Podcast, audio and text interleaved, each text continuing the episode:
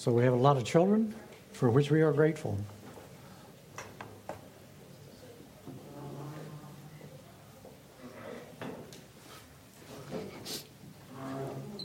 So I want to share with you, starting off with uh, the Gospel of John. We're in John chapter 3. And Jesus is talking with Nicodemus, one of the Sanhedrin, a Pharisee, one of the leaders of the Jews. He comes at night because uh, Jesus is kind of a controversial figure. But he has a sincere heart and he's got an honest question. And um, he wants to come and talk with Jesus, which is the thing to do, right? If you have questions about somebody or having issues with another person, that's what we ought to do. Go to that person ourselves and talk with them. And so that's what Nicodemus does. And uh, he starts off saying, We know that you're a teacher from God. No one can do the signs that you do unless God is with him. So there's an acknowledgement of the presence of the Lord working in and through Jesus. But Jesus looks at the heart just like he does look at your heart and mine, and He knows the things that are on our minds and things that are troubling us and the deepest questions that we have. And so Jesus, He gets right to the point. Truly, truly, I say to you, unless one is born again, he cannot see the kingdom of God. Now, the Jews, they thought that most of them, because they had been circumcised and born into the chosen people, that uh, they didn't really need to repent of a whole lot. And so Jesus was saying, it's much worse than that. You've got to start all over again. And Nicodemus doesn't understand. He thinks he's talking physical, earthly things. And so he asks the question how can he be born when he is old? He, can he enter his mother's womb second time? And Jesus tells him, Truly, truly, I say to you, unless one is born of water and the Spirit, he cannot enter the kingdom of God. That which is born of the flesh is flesh, and that which is born of the Spirit is spirit. And so he's making a clear distinction here. Earlier in the Gospel of John, he said that Jesus came to his own, and they didn't receive him, but all who did receive him, who believed in his name, he gave the right to become children of God, who were born not of blood, nor of the will of the flesh nor of the will of man, but of God. And so there seems to be a division here between flesh and spirit, doesn't there? And I'd like us to talk about that this morning. Um, in the very beginning, in Genesis chapter 1, God created people, uh, men and women, in His image and likeness. We were created like Him in spirit, like Him in character, and when He created us, He created us um, out of the dust of the earth, but he turned that dust into flesh, and so we have bodies. And we were meant in every, every area of our life to be glorifying God. So, the Hebrew way of looking at things is that a, person is a total unity. He, there is a wholeness there. So, what affects one area uh, affects every area. The Greeks later on would they like to divide things up into categories, and they would try to separate uh, the essential part of a human being into body, soul, and spirit. And um, that distinction is going to cause a lot of trouble in the church because, and to us today, because we try to com- compartmentalize our lives, don't we? Uh, this is what's going on with me physically, but this is what's going on with me spiritually. And the Jews would say, oh, no, it doesn't work that way because what affects you physically has a direct impact on your spirit and soul. What affects you spiritually has a direct impact on your body and your soul. What affects your soul has a direct impact on your body and your spirit. And you cannot separate those things because God created us as a unified whole. And yet, it was in the area of the flesh that many of our temptations come. And I think there's a reason for that. The Old Testament, um, as they look at the flesh, what they look at is it stresses the limitations of humanity. It says that because we're flesh and blood, that we are weak And because of sin, we will die. And so when it talks about the flesh, the focus is on this life, the body, the physical, the mortal part, earthly part as opposed to spiritual part. Um, it has to do with our vulnerability and often our weakness in the body or in the flesh. Now, in the Old Testament, there's not so much of a moral aspect to that. Um, you're just weak because you run out of energy or because we're human and we're getting older and we're frail and life is, um, is very fragile. And so when it talks about the flesh, most of the time in the Old Testament, that's where they're coming from. In the New Testament, uh, the word that they use for, for the flesh here, it, contains everything that the Old Testament did the frailty, the humanness, the weakness, but it adds um, a moral and ethical dimension. And so the flesh in the New Testament, many times, in Paul's writings particularly, the flesh takes on the, the character of sin nature. And so you've got to read the, the context carefully because sometimes he uses the flesh talking about the body and the weaknesses that are common to us all. Other times he talks about the sin nature. And one of the words, the old words that they used to use was uh, carnal um, a carnal mind. That means a minding of the flesh in obedience to it. That means you're ruled by your physical appetites and desires, but it includes things like pride, arrogance, greed, lust, jealousy, anger, fear. It includes those things as well when Paul talks about the sin nature. And so we see there's a division here, and uh, it's an important thing to keep in mind because in the past, there's been different groups that take different view of the body and the flesh. Some say, well, um, since we're compartmentalized, New Testament, body, soul, and spirit, you can do whatever you want in your flesh as long as the spirit's right with God.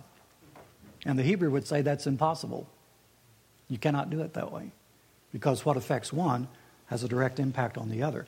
But we've bought into that. You know, I can do what I want on Monday through Friday, maybe even Saturday night, but I always have a chance to come to church and confess my sins and get over, you know, start over again. But it doesn't work that way. Uh, so uh, you've got this thing about the flesh, and the reason for that in the Old Testament, it's an amazing thing. The word that the Old Testament uses for, for flesh also means to bear tidings or to gladden with good tidings. So when God created men and women, gave them a body, and placed them on the earth, even in their body, they were to embody the good news. The flesh was to be the instrument, or one of the instruments, through which the glory of God was revealed. Because it's not just flesh, it's good news. And it's a messenger, it's a, a way of communicating with other people. And so God creates the flesh to be the good news. We were to be the good news for the rest of creation. So that's why he put Adam and Eve in charge of the garden and says, You are to rule over the earth and have dominion over it, take charge of it, be responsible for it, protect it, nurture it, help it to develop and be all it should be. And it begins with you, and you are to subdue the whole earth. God never intended for them to camp out in the garden and never leave. The plan was you start in the garden and then you gradually expand that until it encompasses the whole earth. And he's going to use people to do that. Uh, and the flesh is part of that, it's the bearer of good news. So when Satan came, he tempted them in the garden. And it's the, you know, they used to talk about it. Uh, the lust of the flesh, the lust of the eyes, and the pride of life. Uh, First John talks about it in that way. And so it's the food, um, things to eat. And they saw that it was beautiful, good for food, and desired to make one wise. That's the, those were the three reasons that they gave for eating the fruit. But if you read earlier in Genesis, it tells you that all the trees were beautiful, and all the trees were good for food. So the only reason they had was to try to gain wisdom in an ungodly way. And so they did that by eating of the fruit of the knowledge of good and evil, which God commanded them not to. James in the New Testament says, If any man lacks wisdom, all he needs to do is ask of God, who gives freely. If they wanted wisdom more than they had, all they had to do was ask. But they chose to disobey and to go against God. And what that did was that brought sin into themselves and made it a part of them. And so then the flesh becomes not a messenger of good news, but a source of temptation and a source of strife within. And so that progresses until we get to Paul in the New Testament. Uh, so he starts talking about the sin nature because it's not just the flesh and the body, but it's also the attitudes and the self centeredness that goes with all of those things. We get a good picture of it in Jesus' dealings with Peter. In Matthew chapter 16, they are at Caesarea Philippi, and Peter is responding to a question that Jesus asked. Um, the disciples are on kind of a spiritual retreat there at the headwaters of the Jordan River. It's a beautiful place, it's quiet, uh, it's refreshing, got the, the streams that uh, spring that becomes the Jordan River, comes out of the rocks there. And they're partly grieving over the death of their good friend John the Baptist. So they come apart to process and to think things through and to come to terms with things. And Jesus begins to ask them, okay, what is what are people saying? Who do they say that I am? Who do they think I am? And so they gave the different answers. And finally, in Matthew 16, as you know, the Holy Spirit spoke to Peter. And it was in his heart, um, and it wasn't something that Peter figured out or something Peter finally realized. It was a revelation from God. And so Peter spoke up and he said, You are the Christ, the Son of the living God. And Jesus answered him, Blessed are you, Simon Barjona. For flesh and blood has not revealed this to you, but my Father who is in heaven. And he tells him that he's going to, he gives Peter a new name, and he's going to tell him that he's going to build the, the church upon this rock. And then immediately, Jesus begins to talk about crucifixion, suffering, and dying. Now, that's not in Peter's plan at all. So immediately, Peter shifts from being a recipient of the revelation of God to putting in his own ideas, his own wishes, and Peter didn't know the difference. And a lot of times, as Christians, that's where our struggle is. We can't tell what is the leading of God and what is my desires and my wishes, what I would like to happen, what I hope, what I wish would happen. But God's kingdom is not based on wishes, it's based on revelation. And so, Peter, speaking out of his own heart, uh, because he loved the Lord. He takes Jesus aside and he begins to rebuke Jesus. Can you imagine that? Far be it from you, Lord. This shall never happen to you. But he, Jesus, turned and said to Peter, Get behind me, Satan. You are a hindrance to me. You are not setting your mind on things of God, but on things of man. This would be what Paul calls a carnal Christian. He loves the Lord. He's committed to the Lord as much as he knows how to be at this point. He's wanting what's best in his eyes, and he's got the, the fleshly part of him um, got in the way. So he has in that mind the things of men, not the things of God. And so Paul's going to talk about this also in Romans 7 and 8. And this is a, a pretty strong statement that Paul makes. It's a statement here about um, the inner warfare that has been brought into our lives because of sin and because of the sin nature. And because of that, in Romans 7, he talks about the warfare that's going on within the hearts of individual believers. And uh, he makes a statement here starting with verse 18 I know that nothing good dwells in me, that is, in my flesh. For I have a desire to do what is right, but not the ability to carry it out. For I do not do the good I want, but the evil I do not want is what I keep on doing. Now, if I do what I do not want, it is no longer I who do it, but sin that dwells within me. So I find a law that when I want to do right, evil lies close to my heart. For I delight in the law of God in my inner being, but in my members, another law waging war against the law of my mind and make me captive to the law of sin that dwells in my members. Wretched man that I am, who will deliver me from the body of this death?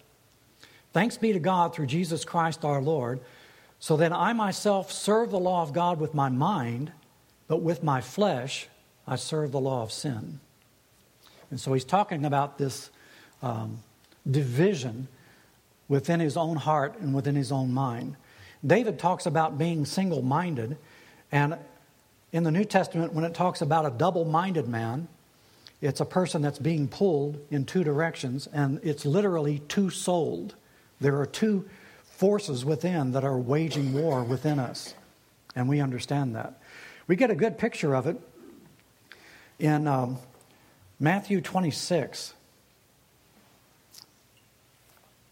In Matthew 26, we're in the garden, another garden. This one is the Garden of Gethsemane.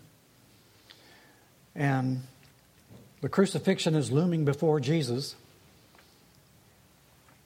And there is a dread that falls upon him.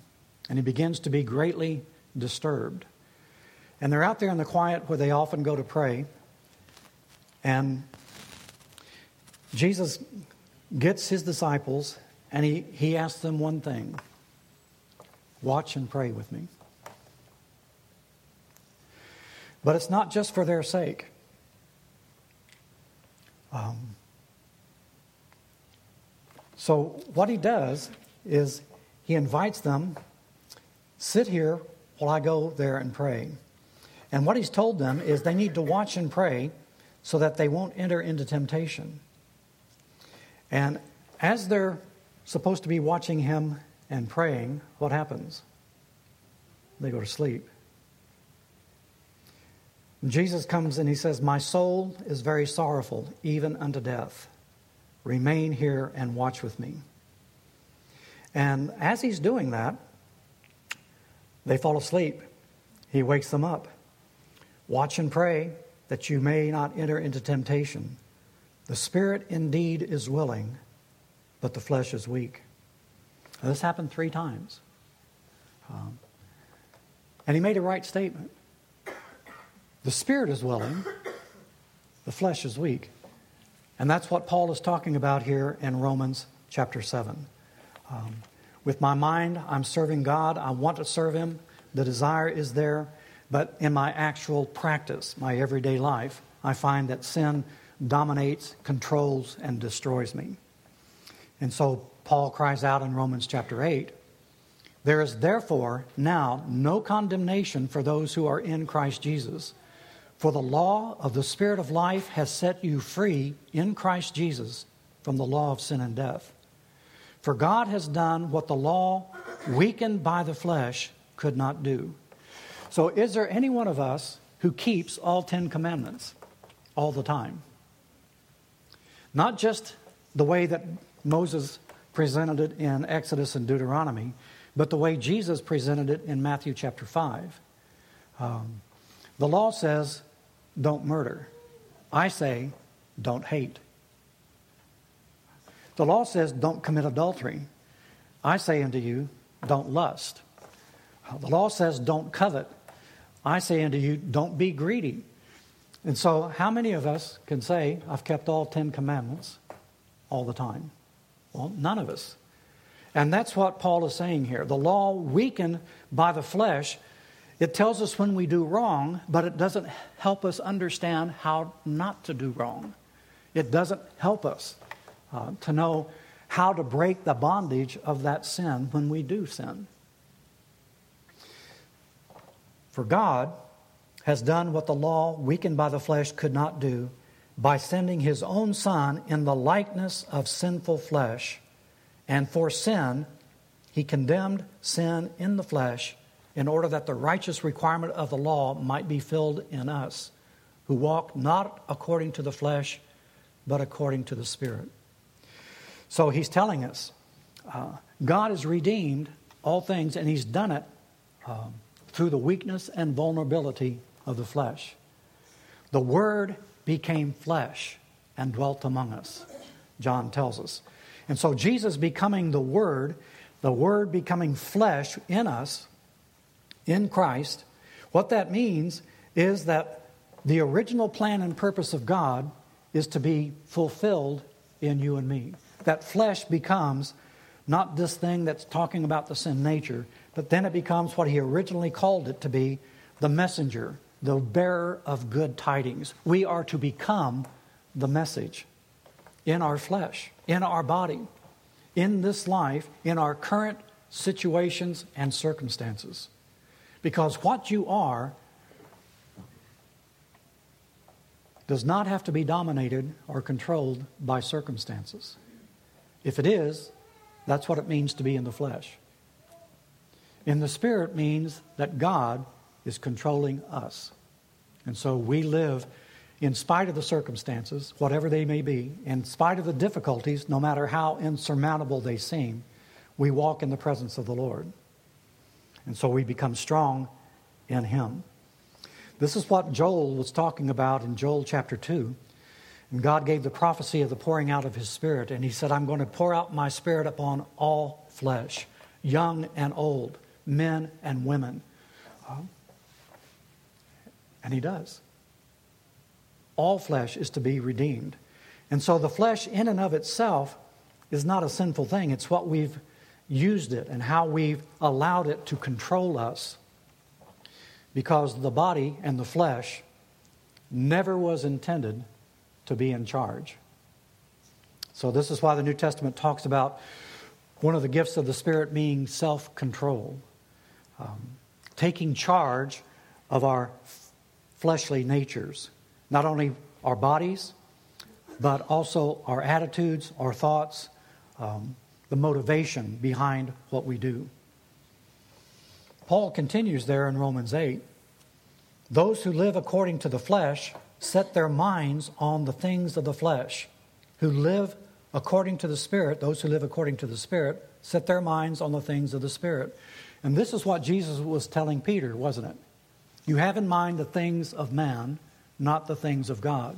You are being fleshly minded here. And he was inviting Peter to change. Right after that, when he told Peter that, he talked to all the disciples, addressed all of us, and he talked about if anyone would follow me, he must pick up the cross, deny himself, pick up the cross, and follow me if we want to come after Jesus. So, what happens is crucifixion is what he's talking about. And what is crucified is the body and the flesh, and that's what he's calling us to do. Don't be controlled by our bodies, don't be controlled, controlled by the fleshly part that's corrupted by sin, but to be controlled by the Spirit. Paul continues For to set the mind on the flesh is death, but to set the mind on the Spirit is life and peace. For the mind that is set on the flesh is hostile to God it does not submit to God's law. Indeed, it cannot. Those who are in the flesh cannot please God. You, however, are not in the flesh, but in the Spirit, if the Spirit of God dwells in you. Anyone who does not have the Spirit of Christ does not belong to him. If Christ is in you, although the body is dead because of sin, the Spirit is life because of righteousness. If the Spirit of Him who raised Jesus from the dead dwells in you, He who raised Christ Jesus from the dead will also give life to your mortal bodies through His Spirit who dwells in you. So later on in Romans 12, this is why He tells us our spiritual act of worship is by offering our bodies to God as a living sacrifice. redeeming the flesh. So Jesus became flesh and blood in order to take upon himself our weaknesses. And he died in order to make us new creation. Uh, if we had time, uh, we could read Galatians 5, and it talks about the results of living in the flesh and the results of living in the spirit. But we'll sum it up this morning in 2 Corinthians chapter 5. Again, a passage that's familiar to most of you.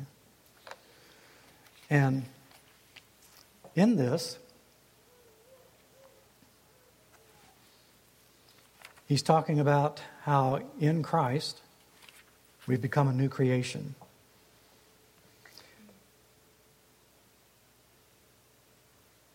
And we're looking here at um, verse 16. Paul says, From now on, therefore, we regard no one according to the flesh. Even though we once regarded Christ according to the flesh, we regard him thus no longer. Remember, Paul, uh, initially named Saul, looked at Christ, he judged him according to the flesh, and he said that's heresy. And so he set out to destroy Christianity. He attacked any Christians wherever he could find them. Uh, he was there at the stoning of Stephen. He was there um, when people forfeited their homes, their jobs, were thrown in prison, some of them put to death. He was there doing that because he was regarding Christ according to the flesh. But he said, We don't do that anymore because he had a revelation which is why any of us ever move from the flesh to the spirit, is because God, in His grace and mercy, has chosen to reveal Christ to us. And so Paul says, Therefore, if anyone is in Christ, he is a new creation. The old has passed away, behold, the new has come. All this is from God, who through Christ reconciled us to himself and gave us the ministry of reconciliation. That is, in Christ, God was reconciling the world to himself, not counting their trespasses against them, and entrusting to us the message of reconciliation. Therefore, we are ambassadors for Christ, God making his appeal through us. How does he do that?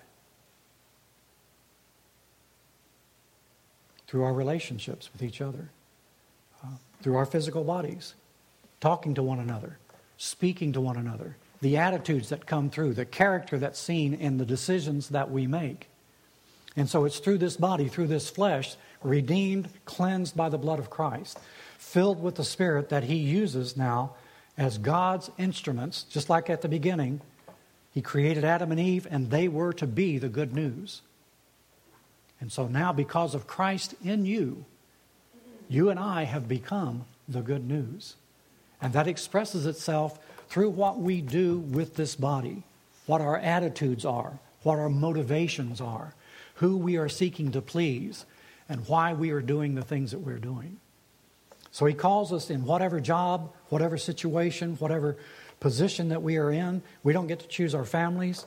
Um, you know, whatever that is, good, bad, or indifferent, we are to be Christ's ambassadors. God making his appeal through us. We implore you on behalf of Christ, be reconciled to God. For our sake, he made him to be sin who knew no sin, so that in him we might become the righteousness of God. I don't know that we fully understand what God has done for us.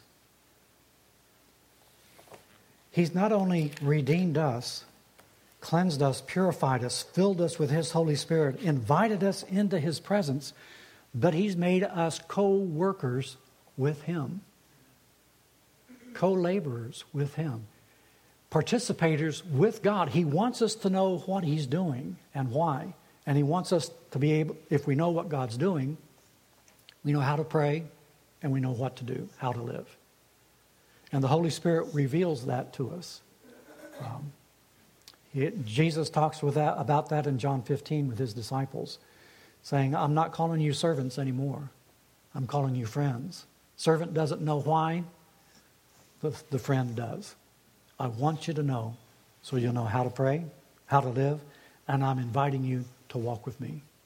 That's the invitation that he gives to you and to me. Same invitation that he gave Peter, James, and John. Come, walk with me. I'll walk with you in your everyday, ordinary life. And through you, because of Christ in you, then you become the light of the world because the light is Christ. And he shines through you and through me, through our bodies, through our words, through our attitudes, through the things that we think about and meditate on and He wants us to be redeemed. Uh, the flesh is to be the vehicle of the good news. Let's pray. Father, we come before you standing in amazement at your plan and purpose. And that even when we have so ruined, so corrupted, so defiled what you gave to us as holy, you in your own grace and mercy, coming down like us in, in the weakness of the flesh, took upon yourself our vulnerability and weakness. And through that, you brought salvation and redemption to every aspect of our life. And then you anointed us and called us into fellowship with you and to be participators, to be people who walk with you through every stage of our life. God, I pray that you would grant that to be a reality in us Help us, Lord, to be live up to the calling that you've placed upon us and for the gift of your Spirit enabling us to be what you've called us to be. We give you thanks. In Jesus' name, amen. We have uh, communion every Sunday in our church. Uh, our church believes in open communion, which means that uh, it's open to anybody. Uh, Jesus died on the cross for sinners. That's us. That's all we all are, isn't it? Sinners saved by grace. That's all any of us are. And so it's by grace of God that, uh, that we can come before Him. He invites us to come. All the men in the upper room that day were going to either deny Him or run away or betray Him. And so these are the ones that He invites to the feast. So we're in good company. So He invites us to come. We can come. Um, we can receive renewal within our life. Uh, it can be a time of recommitment. It can be a time of drawing close. It can be a time of giving thanks and praise for what He's done and continues to do in our life. So, all of these things are part of the communion service. Um, we can come because of the death and resurrection of Jesus Christ. And it's an amazing thing which He did. Um, sin came upon us, and through the weakness of our flesh and blood, it devoured and destroyed us. Jesus coming in the likeness of sinful flesh, in the flesh and in the blood, he took these things and he offered them up as a sacrifice back to God, which is what we should have been doing all along. That's what Jesus has done for us. Because on the night that he was betrayed, Jesus took bread. And after he had given thanks, he broke it and he gave it to his disciples, saying, Take, eat. This is my body, and it's broken for you. After supper, he took the cup, and after he had given thanks, he gave it to his disciples, saying, Each of you drink from this cup. This is a cup is a new covenant, a new relationship with God. In my blood, it's shed for you and for many. It's for the forgiveness of sins. That's your sins, my sins, the sins we've committed against others, the sins others have committed against us. It's for the forgiveness so that we can be free. Um, we don't have to be guilty over the past. We don't have to be resentful because somebody has hurt us in some way. We can let that go and be free. And that's what he invites us to come and do this morning. So, if those who are serving communion would please come forward.